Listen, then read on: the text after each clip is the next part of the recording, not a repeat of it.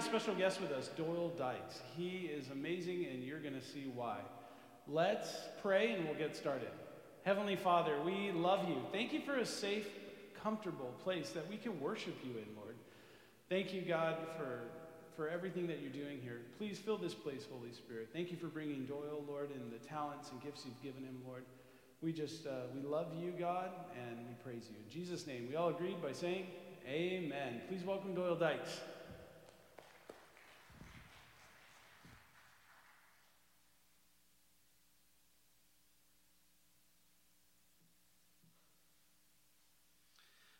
Well, it's good to be with you again. I uh, wrote a song a few years ago to honor a guitar company that made guitars, Guild Guitar Company.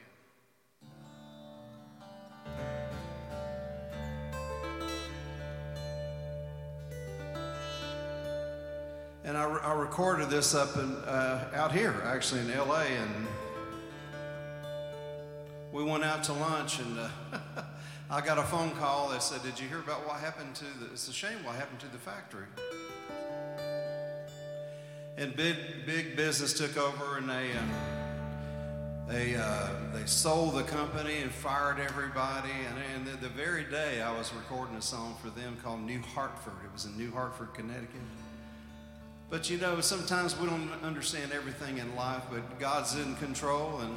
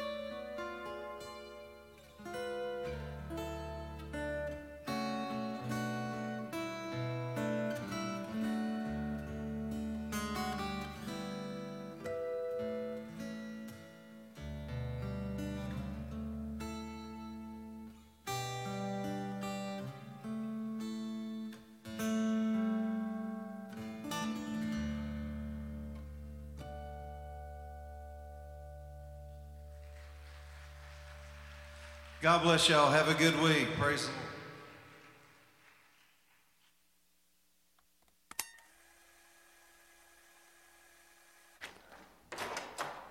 Golly gee, I can't find anything. This was like the Disneyland of all Excuse me, churches. sir? Are you lost? Yeah, do you know where the um, children's ministry is? Yeah, if you look up there. Oh, it's left. Well, do you know where the elevator is? We- Again, look up there. Oh, left. Well, what about the music room? I tried You know to. what? Let me just show you. Okay. We take a left, Oh, that's left. the elevator, Oh, elevator. children's ministry up these stairs over here. Oh. Again, left, the music room. Oh. So everything is just left. Wow. Thank you. You've opened my eyes. Like, really, everything is to the left. Well, let's go to the cafe. Wait, where is that? On the right. You know that we here haven't ended in the men's restroom. Why? Why not? Ka-chow. Wow, I wish I could go to winter camp, March 8th through the 10th. I can't, because I'm too old. I wish I was a kid again. A kid. I can go to winter camp.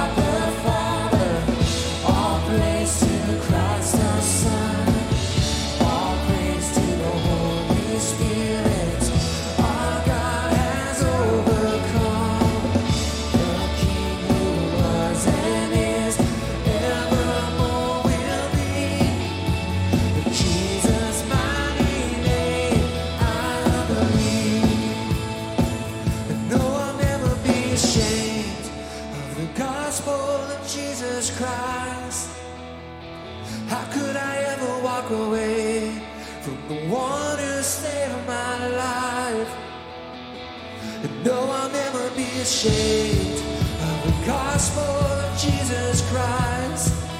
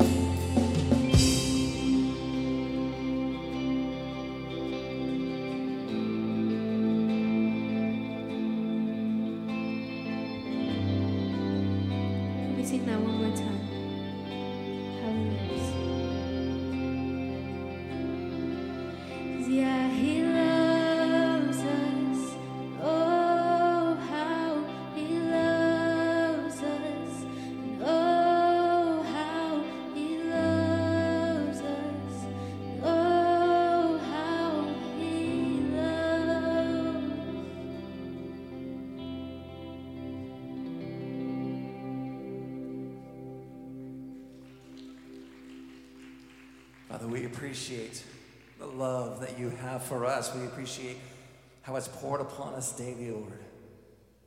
We thank you that you love us. What a gift that is, that you cherish us, that you pursue us, God. And tonight, be with Pastor Rick. Fill him with your word, with your love, with your mercy, God, as he pours out upon our hearts, Lord, through your word tonight.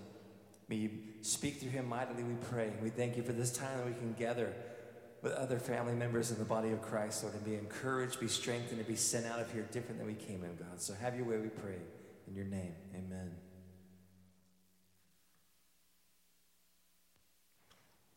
Rob, amazing worship. Thanks for putting everything together. You know, this guy, he's put together this amazing worship band of our skilled musicians, all our young skilled musicians. Robert, thank you so much, you guys. That was amazing worship. It's been really awesome uh, working with our music director, Robert. He's, he's a great guy. I'm so thankful for all the gifts and talents and abilities we have through, in, in music around here. Well, happy Sunday. How are you guys? Good. Now that I get to sleep in a little bit tomorrow morning, for most, I don't know, some, well, enjoy that President's Day as we think about our nation's leaders. We, um, on Sunday nights, we're in the letter of First Thessalonians, and we're actually going to wrap First Thessalonians up tonight. Next week, we'll start second. But tonight in your Bibles, would you turn to First Thessalonians chapter 5, and we're going to start at verse 12. Verse 12. If you're just joining us, we go book by book. In this case, we're in a letter, and we go all the way through it, talking about each verse. So, welcome to the end of First Thessalonians. Here we are, and we're going to start at verse 12 in chapter 5. And we urge you, brethren, to recognize those who labor among you and are over you in the Lord and admonish you, and esteem them very highly in love for their work's sake. Be at peace among yourselves. Now we exhort you, brethren, warn those who are unruly, comfort the faint hearted, uphold the weak, be patient with all.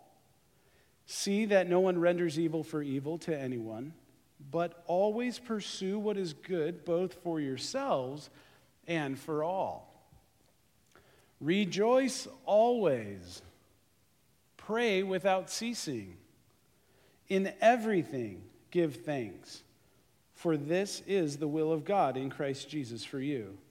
Do not quench the spirit, do not despise prophecies, test all things, hold fast what is good, abstain from every form of evil. Now, may the God of peace himself sanctify you completely, and may your whole spirit, soul, and body be preserved blameless at the coming of our Lord Jesus Christ. He who calls you is faithful, who also will do it. Brethren, pray for us.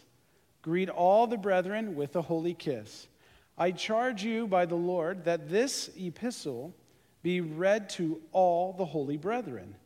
The grace of our Lord Jesus Christ be with you. Amen. Let's stop there and pray. Heavenly Father, thank you for the truth of Scripture. Thank you for an amazing time, Lord, where we could just safely uh, worship you, God. We choose now to worship you with our minds, Lord, and study your word. God, we wish to see Jesus more clearly. So help us fill this place, Holy Spirit, with a clear understanding of your truth. Help us to be inspired and to apply it to our lives. In Jesus' name, amen. Amen. So, like I said, if you're just joining us, we're wrapping up First Thessalonians. We've been going through book by book, verse by verse. The last couple of weeks have been a, some really cool stuff. We've been learning, we learned about rapture, tribulation, Jesus coming again. And what we take from those topics is believer, While we're waiting for Christ, we're to occupy, invest in relationships. Man, make the most of every opportunity that you have. Positively influence all your loved ones. Man, this community, build the community for Christ. As you saw tonight, we have some expectations. We have some to dos, some pro tips, if you will. And you know what, as I was thinking about how Paul is like, like giving out all these pro tips, you guys that have been with me a little bit, you kind of know my mind goes a little funky sometimes. And I was thinking about that movie Elf. Remember Buddy Elf?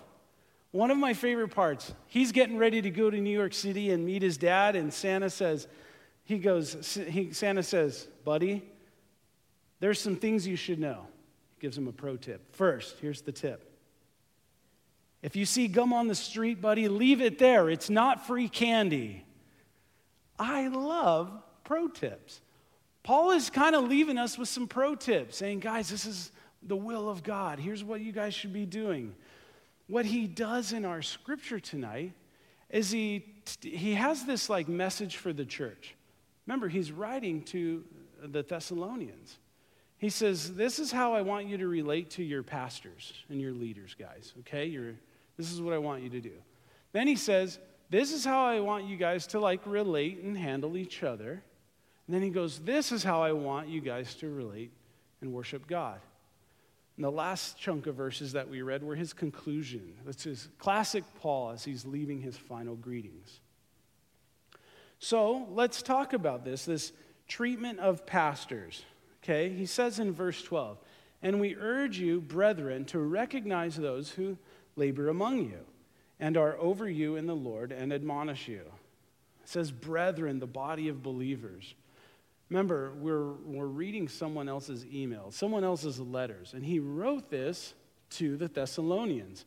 And I have some pictures of what Thessalon- this is Thessaloniki. Doesn't it look like some like cool place you'd want to go vacation? I'm sure this is exactly what it looked like for Paul, those evening uh, cruises for him. No, his were like shipwrecks and stuff like that. Nice dining. He probably just had some like falafel or something back then. And let's see, is there one more? No, that was it. So I just wanted you to see this is a real place. It has been a real place. You guys can go visit it. It's a cool place out in Greece. So he's telling them, hey, church, you guys are still pretty young, so here's some basics. I want you to honor those leaders who work so hard for you that you that have been given um, this responsibility of urging and guiding you guys along. He says, "Man, overwhelm these guys with your with your appreciation and love." Now, these leaders um, were selected by some of Paul's criteria. The, we, we have a criteria for a selection of overseers, bishops, or deacons. Deacons are servants in 1 Timothy 3 and Titus 1. I'm not going to go into all those, so you can read 1 Timothy 3 on your own or Titus 1, so you can see the criteria that churches are supposed to select their, their pastors and leaders. Now, he identifies these people as people that labor among you. He's saying that these leaders are recognized not by their title, but by their service. And I, I just want to add that it, it is by their service. There's no room for lazy pastors in the church. There's just isn't. Like, we don't have time for guys like that. So we need hard workers. you know, I'm not saying that it's all about just working hard, but gosh, there's so much going on. We need people engaged, engaged. I mean, gosh, that's what tonight's all about engaging with the church, engaging with the Lord, engaging with the church, uh, your fellow church member, your, your brother and sister in the faith, engaging with your leaders. He's saying that these guys should be recognized by their service. Years ago, when I sat down with Pastor Ed, um, I, I, wasn't working here. I, I, was attending church and I just got out of seminary and, and I just met with him because I just needed some guidance.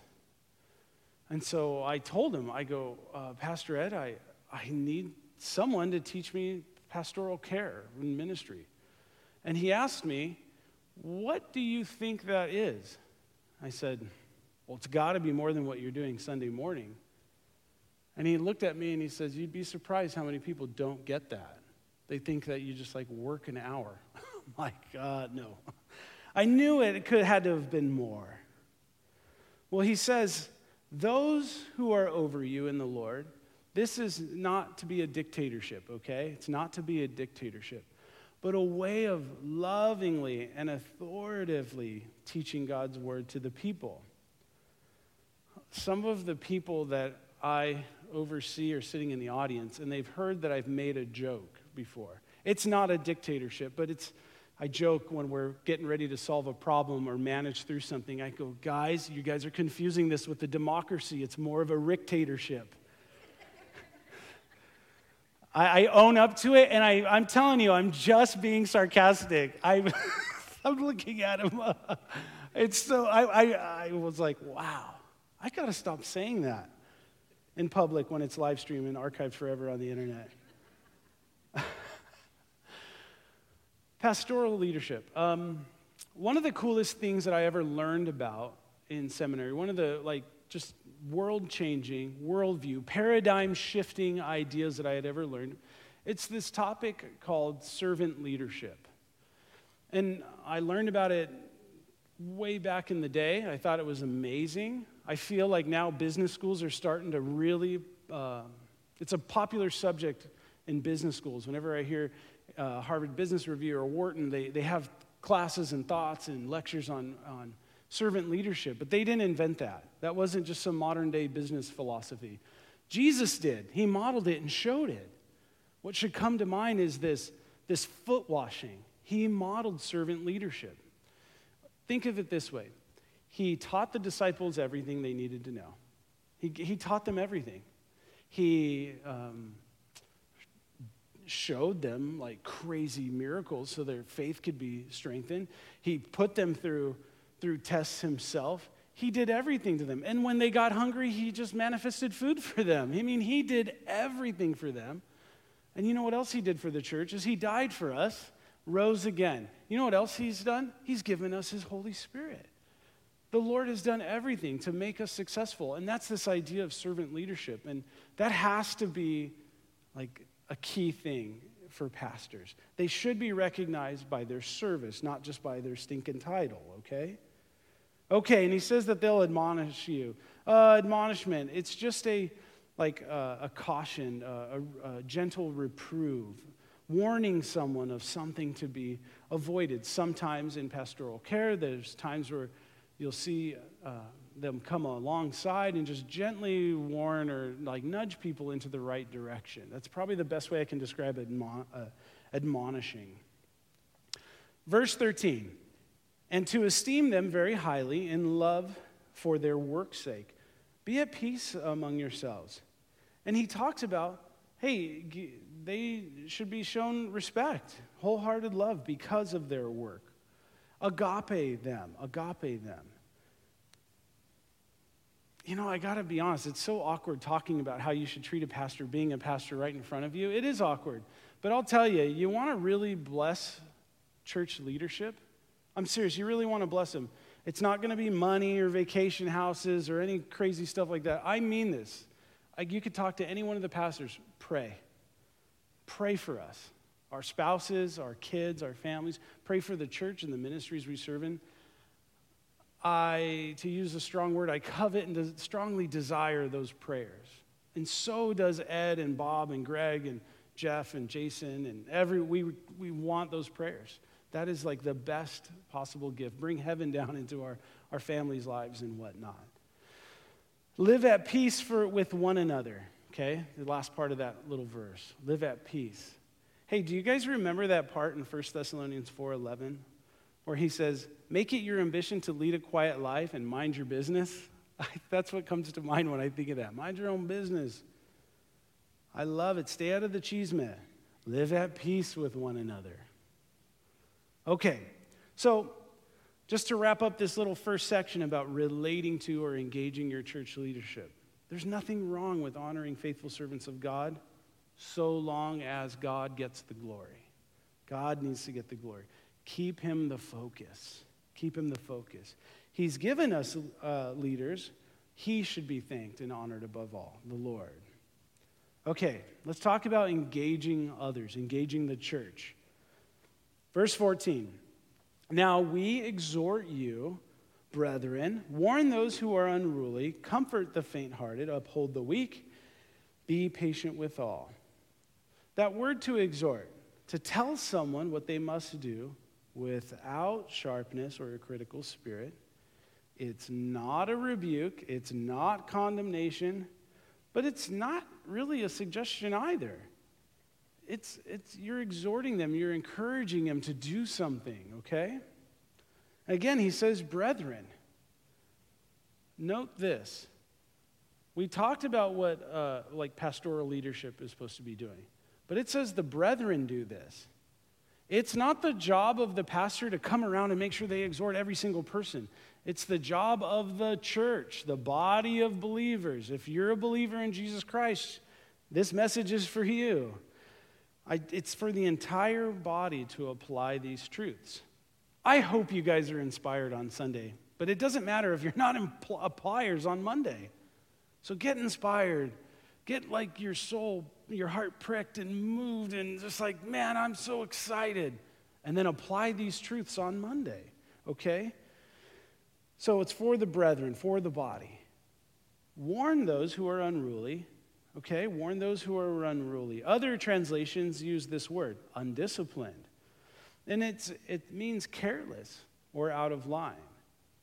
One commentator suggests that, it's, that it's, uh, uh, there's this idea of a soldier who steps out of line and needs to get brought back into line, okay? Okay, so where's the line? It's not just your own opinion.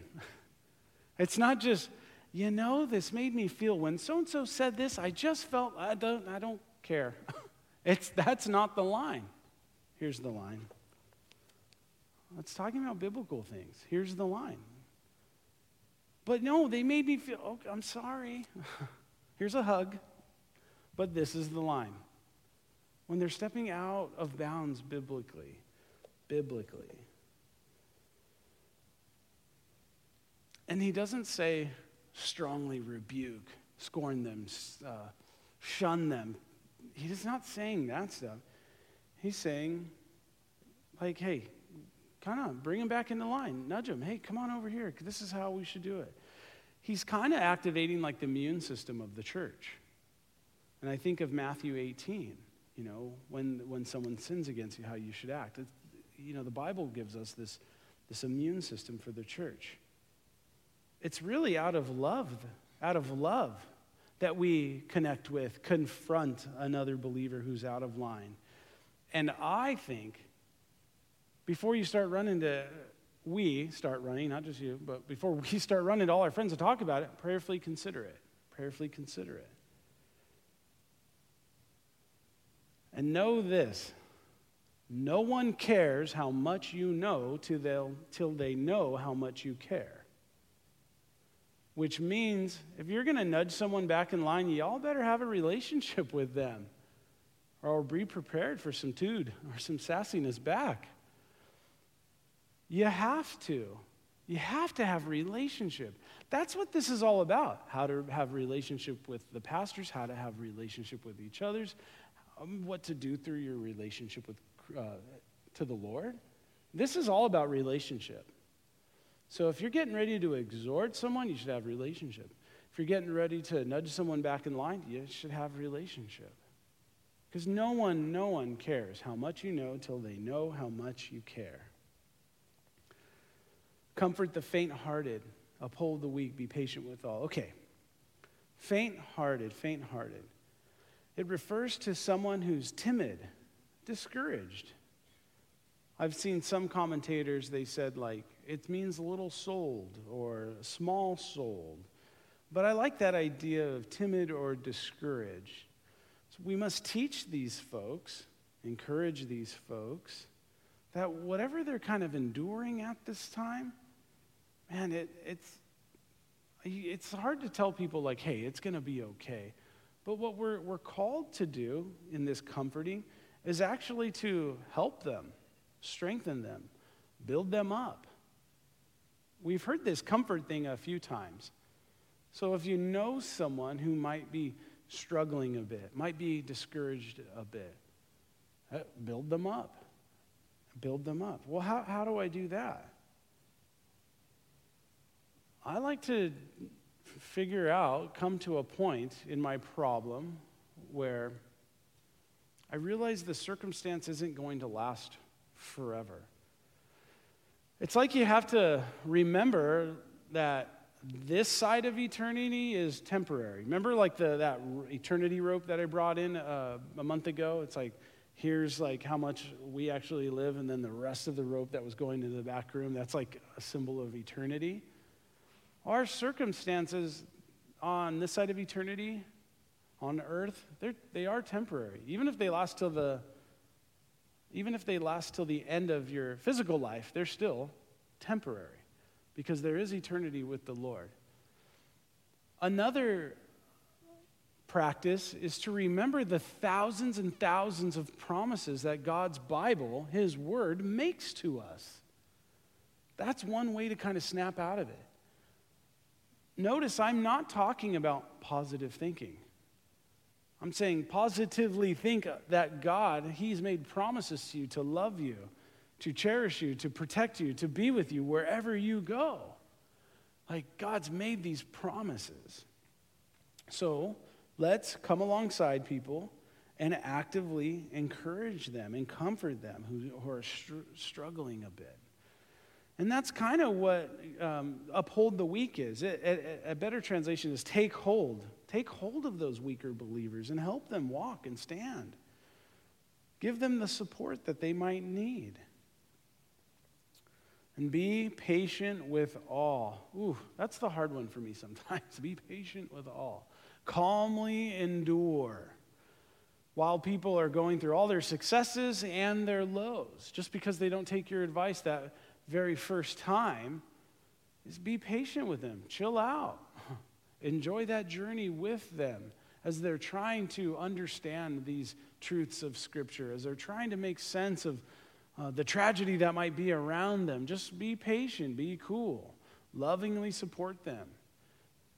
Maybe all you have to do is just to show up and, and be a listening ear. Sometimes people want to know, like, oh, how do you do crisis counseling when you go out to like, like a house where someone needs you? Pretty simple. Show up and shut up. and just listen and pray with people. That's it. That's all you have to do. You don't have to give like a full on dissertation to them. People just need an ear sometimes. And you got to be patient. You got to be patient. And I like that Paul's not saying, hey guys, this is a good idea. He's saying, do this. It's a command. Be patient with all, everyone. Patience aims at every target. Show compassion without compromise. Our next verse, verse 15. See that no one renders evil for evil to anyone, but always pursue what is good for both yourselves and for all. Given that it's President's uh, Day tomorrow, I wanted to show a quotation. Um, wanted to share a quote from President Lincoln in this verse, see that no one renders evil for evil to anyone, but always pursue what is good both for yourselves and for all. He actually said once, Do I not destroy my enemies when I make them my friends? What an awesome quote. Do I not destroy my enemies when I make them my friends? Good old honest Abe shared that. The Bible also says, Never pay back evil for evil to anyone. Respect what is right in the sight of all men. If possible, so far as it depends on you, be at peace with all men. Never take your own revenge, beloved, but leave room for the wrath of God, for it is written, Vengeance is mine, I will repay, says the Lord. But if your enemy is hungry, feed him. If he is thirsty, give him a drink, for in so doing you will heap burning coals on his head. Do not become, excuse me, do not be overcome by evil, but overcome evil with good. That passage of scripture was from Romans 12, 17 through 21. Okay, So we've talked about relating to church leadership, we've talked about relating to each other. Now, let's talk about uh, re- relating to the Lord. Okay? Now, we're going to go through this verse, uh, we'll go through it verse by verse, but I want to just kind of give you uh, the, the whole thing. So, guys, if you guys would show verse 16 and keep it there, I'm actually going to go through the next couple of verses. So, in his, how he relates, how we're to relate to God, uh, verse 16, he talks about, he says this statement rejoice always, pray without ceasing, in everything give thanks, for this is the will of God in Christ Jesus for you. Okay, let's look at verse 16. Rejoice always. Thanks, guys. It doesn't say groan, grumble, and complain always, because I've met some people where, man, it's like they're only happy when they're complaining. He doesn't say that. Not to say that God can't take your complaints. You're, I need to figure this stuff out before I say it. Pray to God. He says, rejoice always. What on earth does it mean to rejoice always? He says, uh, the Amplified Version says, rejoice and be glad hearted continually. Remember, we're reading first century, a first century letter written to a, a church. This church, the Thessalonians, they were going through suffering and persecution. But they had such killer attitudes about it all that it was actually going uh, around the regions about how, how they glorified God, how strong their faith was. These guys endured suffering, but they were still rejoicing to the Lord. Rejoice always. we're commanded to be joyful. How do I do that? Good question. It's a choice, a deliberate response that focuses on the grace and goodness of God.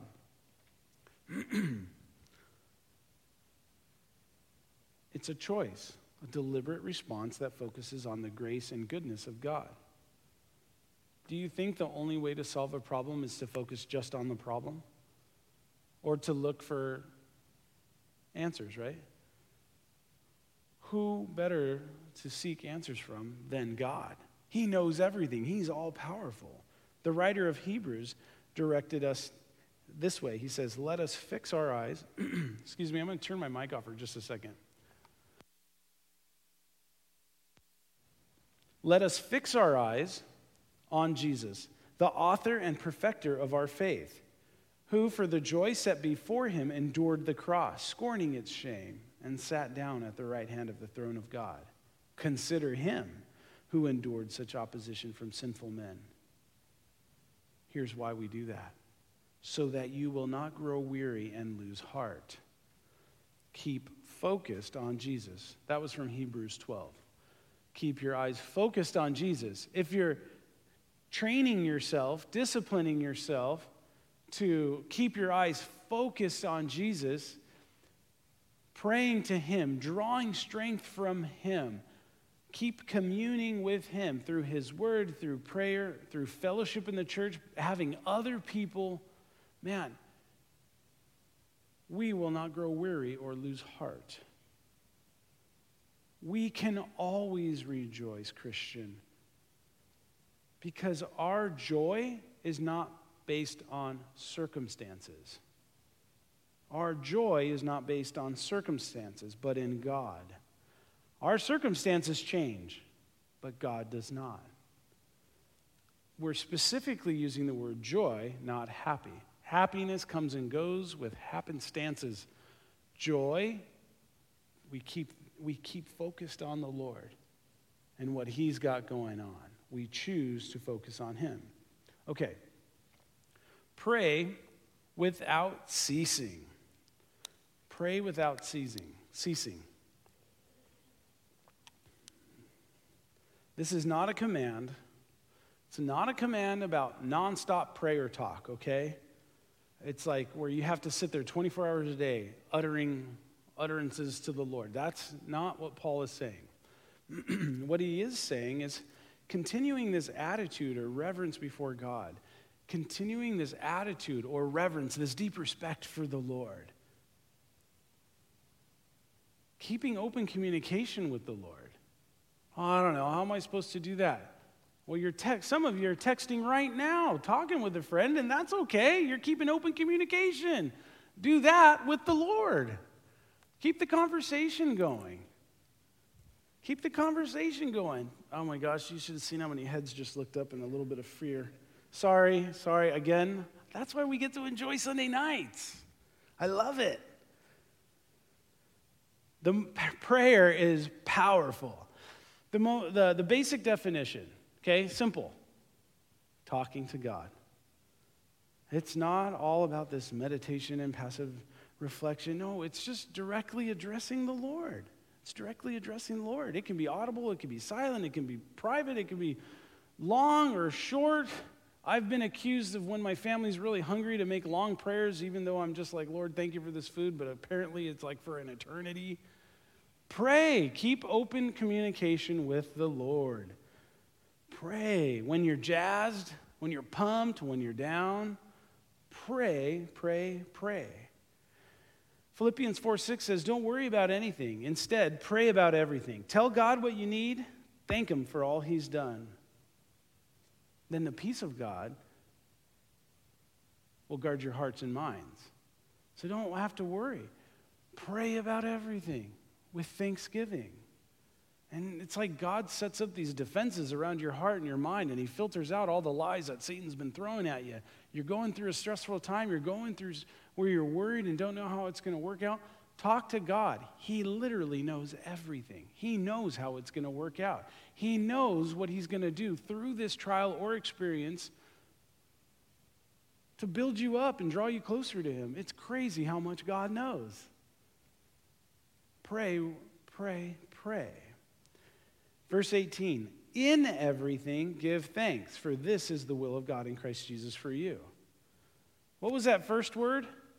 In everything. Not for everything, in everything, give thanks to the Lord. Why is that such a big one to emphasize? Because when I'm going through like crazy stuff, I'm not always saying, Thank you, Lord, for the stress of this crazy, chaotic, tragic situation. No, I don't do that. But in the situation, I am, thank you, God, that you're absolutely powerfully in control and that you love me and love my kid and love my wife and my friend who's going through something. In the situation, I'm very thankful for the Lord's presence. For it, not so much. I'm just being really honest with you guys. We can constantly, constantly give him thanks in these situations we can rejoice, always knowing that God is working something out in our lives. Okay, 19 through 22. Do not quench the spirit, do not despise prophecies, test all things, hold fast what is good, and abstain from every form of evil. Don't suppress the spirit, don't stifle those who have a word from the master. Don't be gullible. He's not telling us to be gullible, but check out everything. Keep what's good and throw out anything that's tainted. Don't quench, don't suppress the Spirit. We have the Holy Spirit in our lives. Don't quench the Spirit. How do you quench a fire? Well, you throw water on it, right? All my firemen friends in the room. You throw water at it. Don't stifle, don't, don't quench it. How do we quench it? Well, what if we were to not be, not choose joy, not choose to trust the Lord? Always take matters into our own hands. We always leaned on our own understanding and not acknowledging the Lord. What if we did everything that's opposite of what God tells us to do? Well, you can pretty much quench the Spirit. I'm gonna. Are you saying that you're limiting the Holy Spirit's power? No. What I'm saying is, there's times where we can be total knuckleheads and not do what God's telling us to do. We can quench the spirit. Don't despise prophecy. Don't scoff at them or treat them with contempt. Don't make light of it or make it worthless. Prophecy is like it's something spoken from the Lord. Could be something written from the Lord, like the Bible. Don't scoff at it. Don't despise it. Don't reject it. But he's also saying, don't be so gullible that you're not fact checking. You guys, like the Bereans of old, you should just fact check everything I'm saying. I hope that you guys go home and study more into the scripture. And feel free to let me know if I've got something wrong. I'm not above that. Write all your letters. My name is Greg Opine. I always wonder what he does when he hears us all make fun of him about that. Because I'm not the only one who does that. like everybody does. Poor Pastor Greg. We love him and his great hair. Okay. Let's uh let's okay. That's what I get for making a joke. I got all distracted. Okay, so don't don't neglect prophecy. Don't neglect God's word. Receive it. You know, if someone's out there preaching, fact check him. You have God's word. The Holy Spirit, okay, the Holy Spirit of God works through the Word of God to shape the child of God into the image of the Son of God.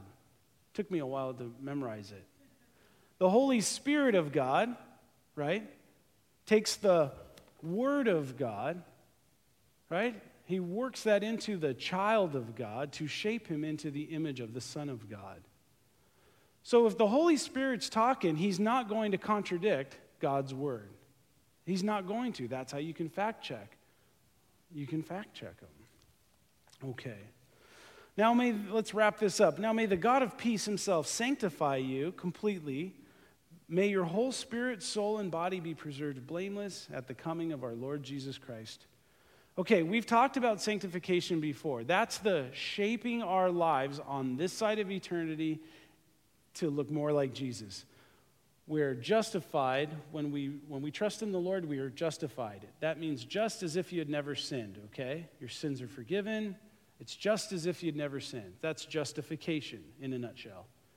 Then, until you meet the Lord face to face on that side of eternity, you're going through a process of sanctification where God is using your life, shaping you, removing things, adding things to make you look more like his son. And that takes all of our lives. I don't care if you're a week old Christian or an 80 year old believer, we are being sanctified.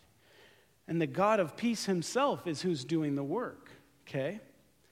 And he says, May your whole spirit, soul, and body be preserved blameless at the coming of our Lord Jesus Christ. He who calls you is faithful and will do it.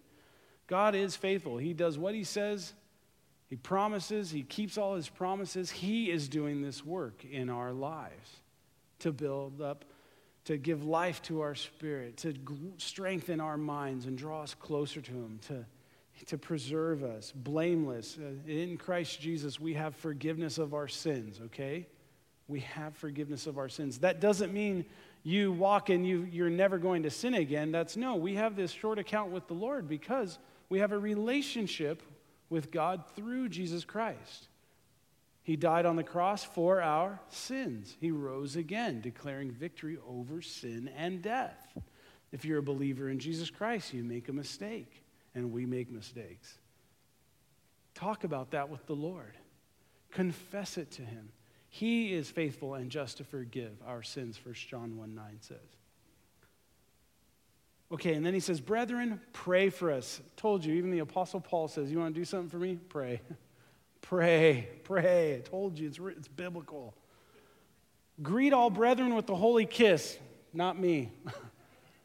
I'll take a high five or a bro hug or a fist bump any day. And, and what he's saying is that's their culture. Just that's their culture, a holy kiss. Even when you I've been told when you go to Europe, they give you like kisses on the cheeks. I've seen some families do that, you know. Hey, how's it going? Not my family. We're huggers. We're huggers, unless you're around a grandmother, then she wants kisses on the lips. But I love her. She's an amazing woman.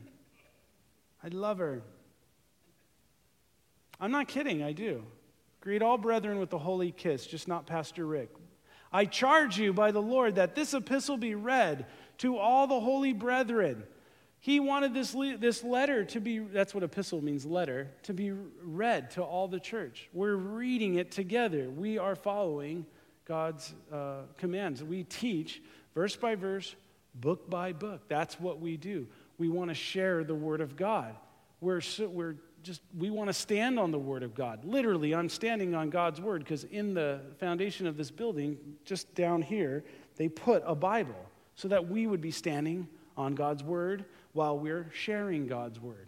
right? Because the Holy Spirit of God works through the Word of God to shape the child of God into the image of the Son of God. We take God's Word seriously here. The grace of our Lord Jesus Christ be with you. Amen. When you look at the beginning of 1 Thessalonians, Paul starts it out with grace. As he's finishing his letter, classic Paul, he's finishing it with grace. Every step of our Christian life is to be lived by grace.